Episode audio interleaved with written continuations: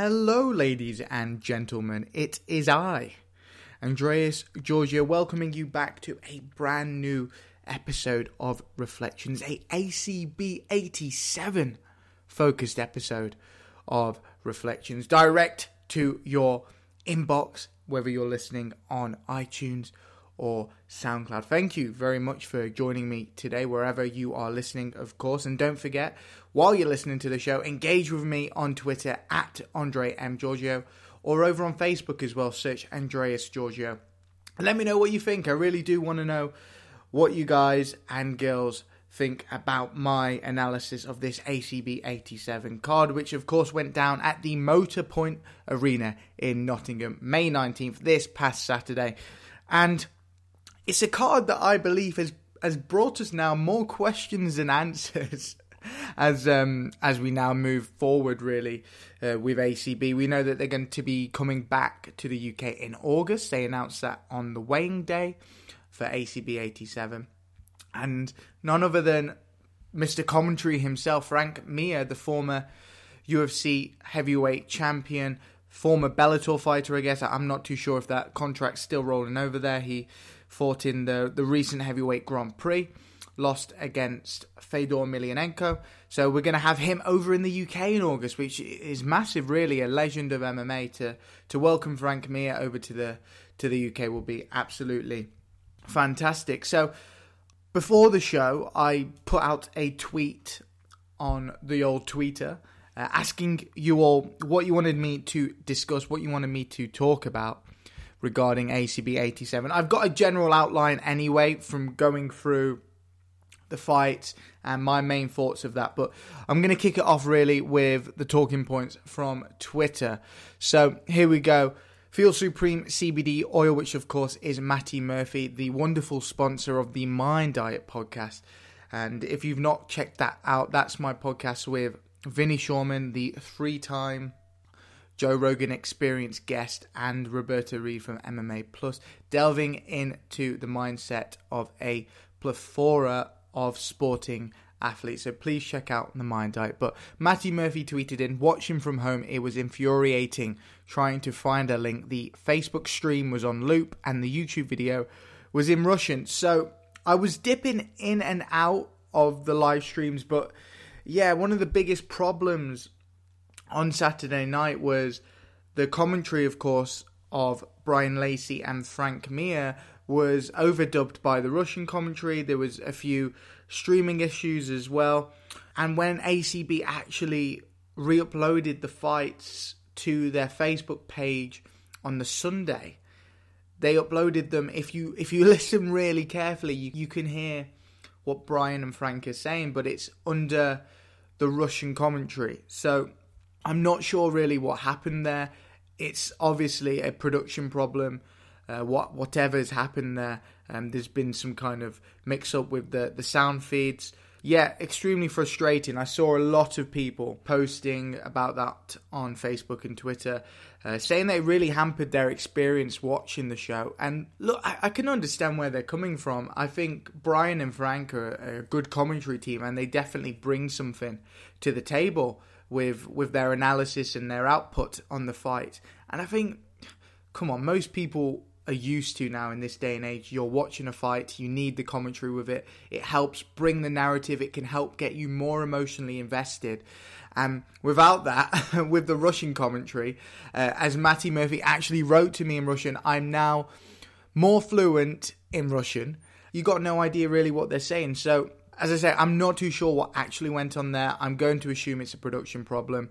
It would be nice if ACB can sort something out in the coming days to potentially upload the fights with just the English commentary. That would be very nice. I'd like to go back and, and watch some of the fights with uh, a more clearer picture of what uh, Frank and Brian were were saying. So, Aiden James from Chris Reese Academy, he made a very, very brief appearance on the last show when we had Scott Pedersen on.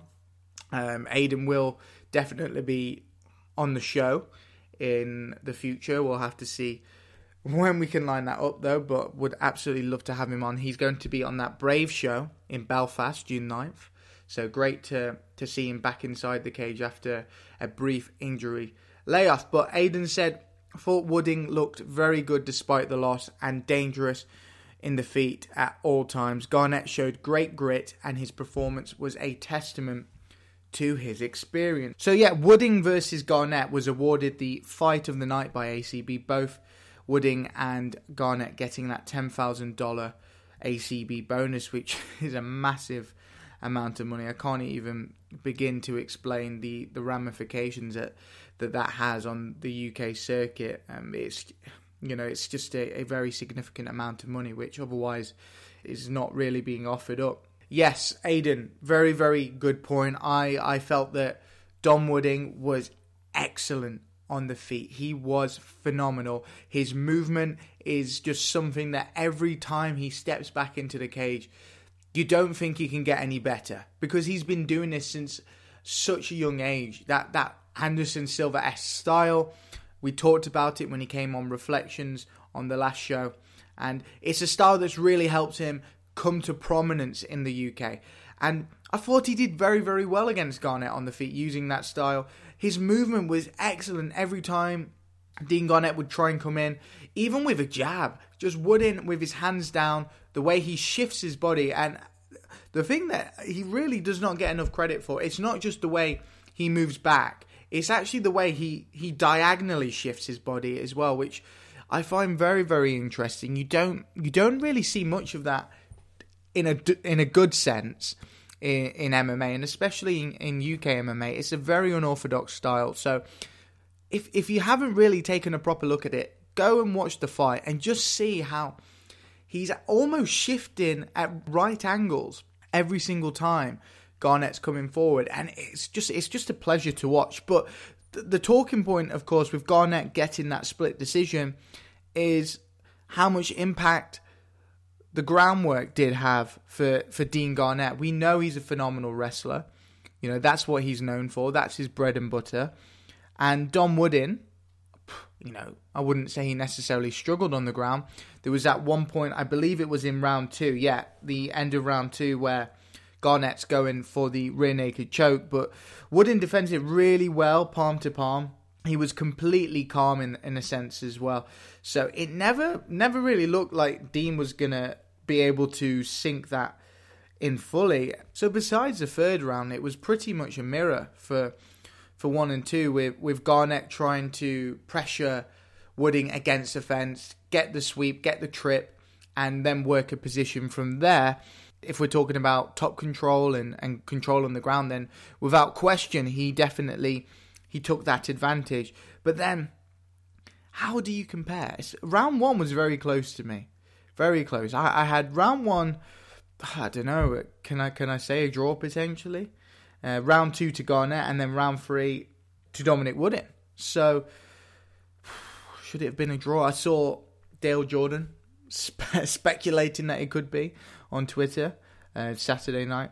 But uh, yeah, it, it, was a fun fight to watch, without question. The the fight of the night for ACB. But where does this leave both Dominic Wooding and Dean Garnett? That's the that's the real question here because Dean Garnett two fight skid in ACB as well. He really needed that victory in Nottingham, and you know it was not a pretty performance. We saw Wooding light him up on the feet in the end in the final round. A right hand stumbled him, and a jumping knee actually caused a, a cut uh, in the corner of the eye of Garnett as well. So he really weathered the storm well in that final round. But it meant a lot for him to come back from those two defeats to Magomed Magomedov and Anthony Leone back to back. So he, he's back in the win column now, uh, Dean Garnett. I believe he is exclusively signed to ACB, so we should expect to see him back in the ACB cage um, sooner rather than later. But we have to wait to, to August to see him back. Not too sure on that, but as we've seen, he's fought in Russia, he's fought on the Gold Coast in Australia, so he's definitely not just relegated to ACB's UK cards. Now, the question that everyone's asking, of course, is what's next for Dom Wooding? And this kind of leads to a point which Michael Morgan tweeted. He says, The talking point of the night for me was how formidable Wooding looked. The dude will continue to get better. A real problem for the weight division. Absolutely. As we said, he looked fantastic on the feet. on the ground, a fighter of Garnett's caliber was always going to cause him troubles on the ground, but I, I still felt he he dealt with it relatively well to not give up too many positions there and to defend the rear naked choke very, very nicely as well. But afterwards, Mike Morgan actually caught up with Dominic Wooding, who suggested that potentially in August he'd like to fight another man who competed on the ACB 87 card, Pietro Menga. He lost to Takeya Mizugaki. We'll talk about that a little later on. That's a tasty fight. That seriously is a tasty fight. Wooding suggesting August though. From from what I know, this fight on ACB was just a one fight release from BAMMA. So he's still under contract with BAMMA. So whether they let him go again, let give him another release to to fight on ACB to potentially to go up against Pietro Menga, or if they try and book that fight themselves, I think they would be better served trying to do it themselves, especially if Wooding is signed to them, and Pietro Menga has fought for BAMMA in the past as well. Very well known for his time uh, when he when he fought Rany Saadeh before they became good friends and, and training partners. Um, so Pietro Menga potentially back in, in BAMMA as well could you know could be an interesting point that we see later this year. But whatever happens with Dominic Wooding, I completely agree with what Mike Morgan's saying. Yes, it's a loss, but it was not an emphatic loss. And he's a man that was standing tall at the end of the final round, really putting that beating on Dean Garnett, and he, he even attempted a flip at the end um, to a grounded to a grounded Dean Garnett. So the future's bright. Pietro Menga, that, that it's a great fight, but it's another real risky fight for both men, and it's a fight neither of them can really afford to lose again. I believe. Yes, Dom Wooding, his loss to Andy Taz Young was at flyweight. This is bantamweight now. It's a, it's a new division. But Pietro Menga, the, the guy was on the cusp of the UFC. He was in the UFC until he missed a weight. He comes out, Raymison Bruno on Celtic Gladiator. He he cracked a rib and he, he lost that fight. He comes back now. Mizugaki implemented a again a, almost a mirror performance of, of what Dean Garnett tried to do in terms of the wrestling ability in that one as well. So I, I guess this bridges in really nicely in to the Pietro Menga Takeya Mizugaki fight. So I'm just going to pull my notes up here. It started really well for Pietro Menga. He he drops Mizugaki with a left hand, tries to follow up with some some strikes, and then he looks to potentially shift for the rear naked choke, but he can't quite get the back of Mizugaki, and he's he's sliding off. He's falling off he releases and pushes Mizugaki against the cage. Ref pulls him away, and then this is really when the dynamic of the fight completely changed. That opening exchange was probably. I mean, I don't want to say this, but probably the best of Menga we saw in this fight. Mizugaki had that that strong game plan. He didn't go he didn't go bull rushing at any point. He he really you know, he bided his time well on the ground this is what frustrates me most about this card now, looking back. Yes, there's a lot of decisions, and yes, a lot of those decisions came down to to wrestling and to one fighter just completely imposing his will on the ground. But one thing I really noticed that a lot of these exchanges, and including this fight between Menga and Mizugaki, no one's trying to advance position. He was pretty much stuck in butterfly for the remainder of the first round. I, is that down to to Menga defending well, or just you know Mizugaki doing what he needs to do to to see out the round? The common thread in this one was every time Menga tried to lean in with, with a strike, that was where Mizugaki was almost counterpunching, but in the sense of he's countering with the takedowns, he's countering to shoot every time Menga Menga leans in. Is that potentially down to the wide stance? Uh, maybe when uh, Menga does like to to keep a wide stance there, and it did allow Mizugaki to shoot him and, and pretty much secure the takedown every time he's attempting that as well. It was a strong performance from Takeya Mizugaki, but it brings me back to the point. Pietro Menga now loses his second fight on the bounce. It's a long, long step away from potentially being in the UFC when he was signed to fight Tim Elliott in, in Winnipeg. Can he afford another high profile fight against Dom Wooding, or should he maybe go and rebuild, get a few wins under his belt first, build that momentum, get comfortable in the cage as well? Because let's not forget, he, he's had a ton of injury problems. That Tim Elliott fight, scheduled for December 2017, that would have been his first fight in over a year. Then he came back in February to fight Raymison Bruno.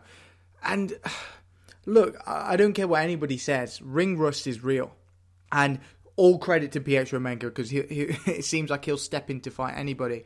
But he's took two very high profile fights against two top names in in the world of mixed martial arts, Mizugaki and Raymison Bruno. So Dominic Wooding, I know for the neutral fans it would be a tremendous fight. I like both of them. I'm a fan of both of their styles. So Wooding suggests ACB. I say I'm not too sure. That was a one fight release from BAMMA. And uh, look, if BAMMA's got the opportunity to do it, like I said, to, to put that fight on between Menga and Wooding, then they should definitely do that. I'm going to take a sip of my Earl Grey tea. delicious. Absolutely delicious. And talking about delicious, let's do it. Adam Proctor. If you follow my Twitter, you will have seen me say that this man is unquestionably the number one unsigned welterweight in all of UK MMA. Ashley Reese is an incredibly game opponent, and I felt he did himself justice in this fight, absolutely. But it was just the small things from Adam Proctor, really, which I was really impressed with. He was patient, he showed maturity beyond his years, and I feel a lot of that has to do with the fact that you've got Alex Enlund in your corner, former Cage Warriors champion, former UFC fighter, to have someone like Alex in your corner and to have a relationship that I know both Adam and, and Alex share, it's undoubtedly part of Adam's success. Adam Proctor drops Reese momentarily with the left in the first round, but it is pretty much just a bit of grappling and minimal striking exchanges in, in the first. Round two's where it got interesting because Proctor just seemed so much stronger than Ashley Reese. He had Ashley Reese flattened out at the start of round two, pretty much all the way until the end, just landing countless unanswered shots. He even had an attempt for a head and arm choke at one point. Uh, but there is a real, real argument there that that was potentially a 10 8 round for Adam Proctor. Just very mature. That's the only way I can explain this. It's it's so difficult to put this into perspective here how effortless he, he makes things look. Against Nathan Jones, he, he should never have manhandled Nathan Jones the way he did to submit him in the first round. He's just strong and he knows when to pick his moment. But you can't count Reese out completely because in the final round he caught Proctor. Now, I wasn't completely sure if this was just the left hand which sent Proctor stumbling. If you watch the video, you can actually see Adam is turning at this point, looking maybe to swivel out or throw the spinning backhand. But it looked like there was a combination between Adam spinning and Ashley catching him with the left hand, which resulted in Adam momentarily anyway going down to the floor. Quickly recomposed himself anyway as Ashley tried to rain down strikes and I felt that Proctor was much more active off his back as well than Ashley Reese was in round two when when Proctor had him flattened out. So unanimous decision there. Now the question is posed: What do you do with Adam Proctor? He's unsigned. he's not signed exclusively to ACB, to BAMMA, or to Cage Warriors. He's fought in all three of those promotions now, as well as Tanko and Made for the Cage.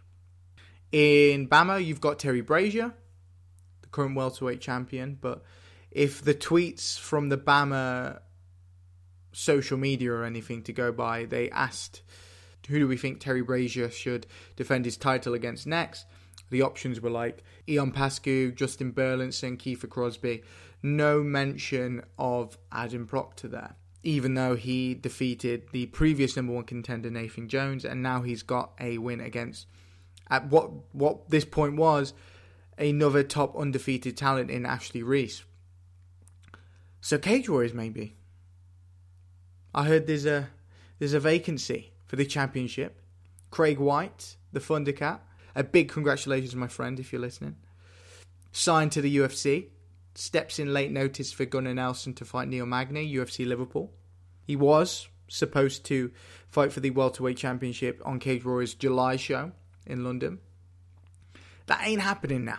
So I tell you what, Cage Warriors, if it's possible, I'd love to see Adam Proctor challenge for that vacant welterweight championship. The way I, I saw it going but before ACB, Nathan Jones is fighting Ross Houston.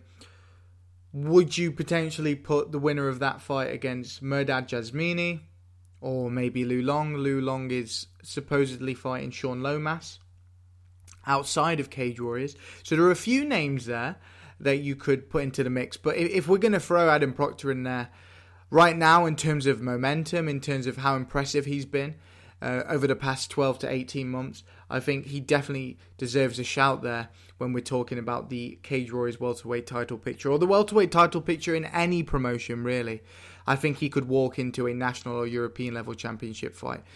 Um, so, yeah, great performance there by Adam Proctor. The penultimate fight that I want to talk about Regis Sugden, Stephen Martin.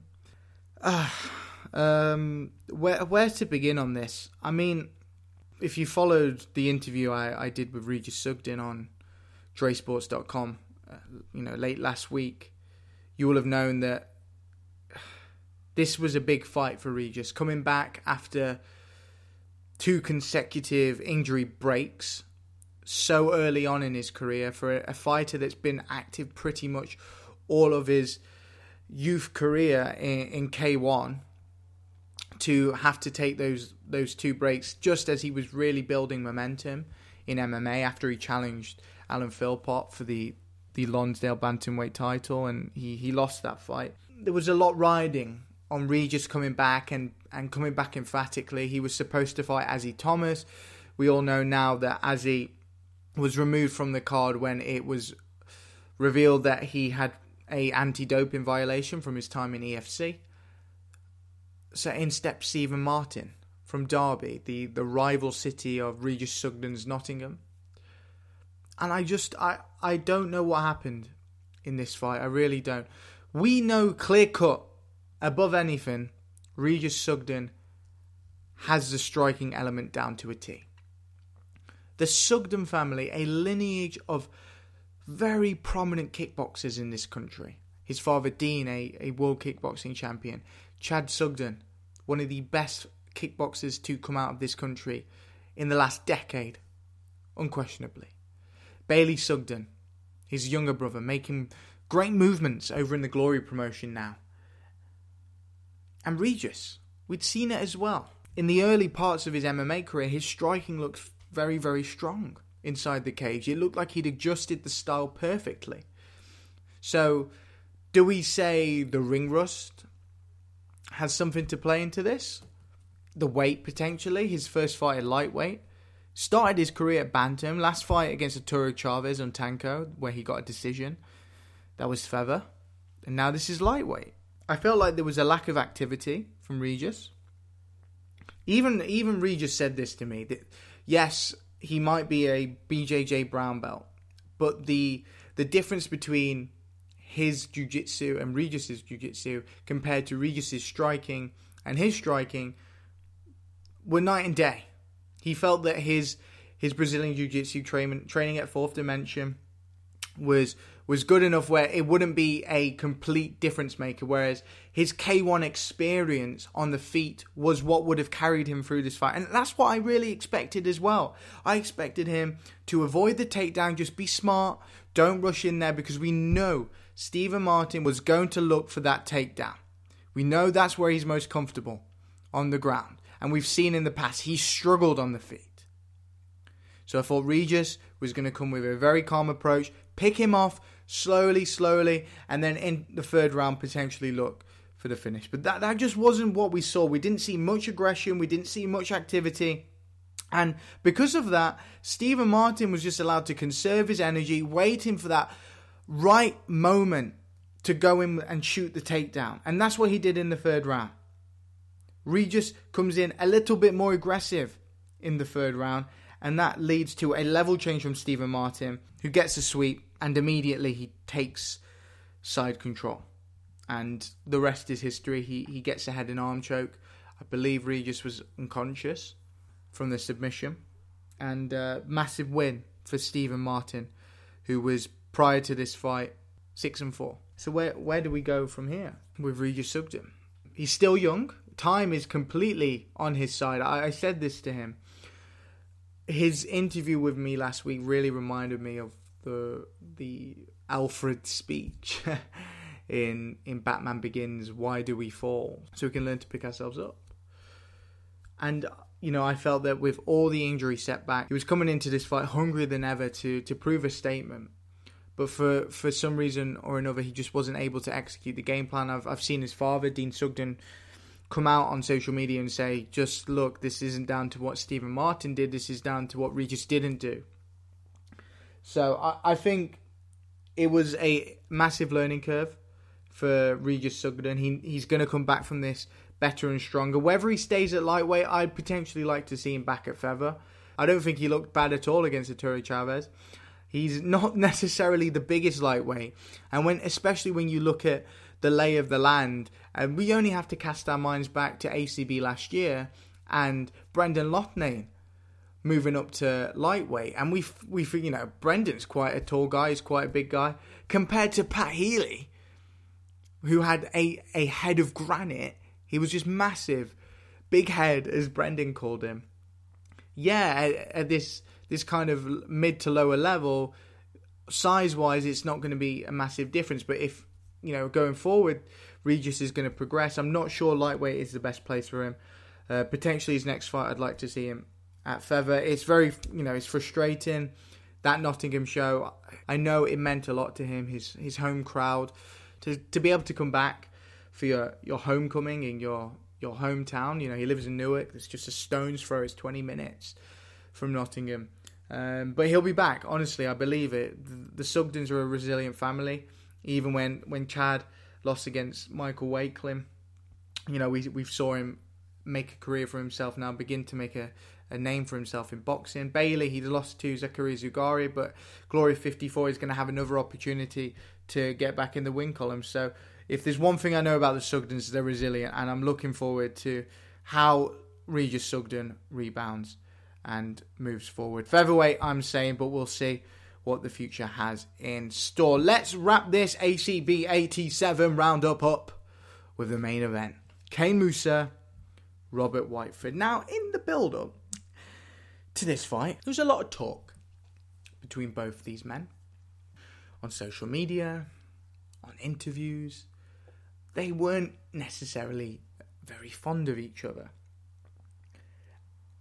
And then at the weigh ins, they get in each other's faces. There's a bit of a scuffle. Brian Lacey, Frank Mir have to have to separate it. It definitely built the intrigue up a little bit more for the fight. I, I feel that, to be honest, in general, ACB did a, a good job, and both Robert Whiteford and Kane Mousah in their interviews did a very good job as well of building this fight and to give it that main event feel. So I cannot knock them for that. But the fight itself, no disrespect to Robert Whiteford whatsoever. But for a main event, that's not what the casual audience wants to see. Credit to him, implemented his game plan, pitch perfect. Takedown, grind, takedown, grind. Takedown, grind. Kane could not offer much from his back, if I'm honest. Robert's very, very strong on the ground. That judo background obviously really helps him. Uh, he's very proficient in BJJ as well. And I don't know, it kind of it really made me cast my my my mind back to when Kane fought Miles Price and that was a close fight where on the ground, Miles Price just completely shut Kane out. We just did not really see much from Kane there. On the feet, though, it was a much different story. And I think maybe we would have seen that here, but the way it went down on the feet as well, Robert Whiteford being an experienced wrestler, he doesn't need to be in close to Kane. He can shoot from quite a far distance as long as Kane, who uses that very wide base, is leaving his legs open like that. It doesn't really matter for Robert Whiteford to be in close. He can he can sit back, wait for the moment, and then shoot in, and that's exactly what he did in this fight. Kane tried to close the distance. He was throwing some front kicks, some low kicks, but you know, honestly, re- really, really good from Robert Whiteford. Holds his ground, holds his position, waits for Kane to open up, and he gets a takedown. He shoots in. He does that for all three rounds. My only problem is that we just didn't see much activity from Whiteford once it went to the ground. Very similar from when he fought Kevin Petchey. And that would have, that was my one point after that fight. Was I just would have liked to see a bit more activity. But can you can you knock him? It's winning the fight. It's winning the round. That's what you've got to do in MMA. Get the ten points. If if you're going to the judges, you got to get the ten points. So it was a very very traditional wrestler versus striker, and yeah, great performance from Robert Whiteford to to get the victory there. That's that's three on the bounce now for Robert Whiteford. Kevin Petchey, Nam and Kane Mousah. So as much stick as he as he got at the end of his his UFC tenure, he's been fantastic. It's not been necessarily crowd pleasing mixed martial arts. Yeah, he he had that fantastic submission choke against Nam Phan at ACB 450 Sonic, but both the Petchey and Mousah fights very standard, just just strong wrestling. Afterwards, interview with Jim Edwards of MMA Nit. Uh, he says, "Look, Jeremy Petley's injured. I'll, I'll step in on short notice to fight Saul Rogers at Bellator 200 this Friday. That's that's an interesting one, isn't it? Saul Rogers, Robert Whiteford, Brendan Loughnane as well. Even saying that he'd fight Robert Whiteford. So those are two massive fights. Brendan Loughnane against Robert Whiteford or Rob Whiteford against Saul Rogers. I don't think it's going to happen this Friday. I'm not 100% sure if ACB was Safe MMA approved, but I'm aware that even if there's not too much damage taken, there's usually a 14 day mandatory no compete clause that Safe MMA impose in terms of suspension. So if that is the case and it is uh, a Safe MMA event, then he won't be able to fight Saul Rogers this Friday in Bellator. Uh, but the talk is August maybe uh, when ACB return to the UK. Steve, Steve from Severe MMA uh, tweeted very excitedly that he'd like to see the fight, and, and Rob Whiteford shut him down straight away in his classic Scottish style. Hey mate, basically, I've, I've just finished this fight. Let me rest first before we talk about me getting in there again. Um, I mean, look, Rob, you're the one that said you'd fight Saul Rogers um, on Bellator 200, so uh, you can't completely destroy Steve for that. Uh, but it's a fight I'd like to see, whether it's Brendan or Saul Rogers. I think it's that upper echelon of the UK in terms of ranking and credibility, where you look at the names like Brendan Loughnane, Saul Rogers, and Robert Whiteford, and they're all names that you instantly recognize. They're all names that you can look at and say they're credible. Of course, Saul was in TUF, Brendan did TUF as well, and Robert Whiteford was in the UFC for some years as well. So I'd be happy with even either of those, to be honest with you. Um, so we'll see. We'll see how how this moves forward in the coming weeks and months. But as far as I'm aware, I, I just don't see it, it happening. There's been no talk from Bellator anyway in terms of Robert Whiteford stepping in on short notice to fight Saul Rogers, which is a massive shame. We were going to see Saul make his Bellator debut against Jeremy Petley. Petley pulls out injured, uh, so that one is off the Bellator 200 card as well. But that pretty much wraps it up. My ACB 87 reflections show. Let me know what you think. I I would have loved to have really spent time talking about all the fights, um, but I believe this is probably gone on long enough right now. I'll just say very, very quickly. Peter Strus moving up the rankings. I saw the rankings today. He's he's moved up there now with his win over Fernando Gonzalez. So that that's a good win for him. 13 and 3 now on his MMA record. Credit to Andre Winner for getting a stoppage on ACB, a second round rear naked choke against Adam Aliev. Um, there were a lot of decisions on this card. There really were. And it seemed to have just killed the entire momentum of the fight card. Every time you'd get a finish like a Stephen Martin or a, an Andre Winner or even a Kevin Mullen, you'd have a few decisions uh, going 15 minutes each time to to kind of just slow the pace down. So that was would really be my only complaint of the ACB card. Their matchmaking beforehand on paper was fantastic. It may not have completely delivered in a sense of we were expecting, you know, high octane, fast paced, real competitive fights, and most of them, if not 90% of them, I felt were very one sided. I, I, felt Whiteford was one sided. Um, Mizugaki was a one-sided fight. Ch- Chisagayev was one-sided. Emerson.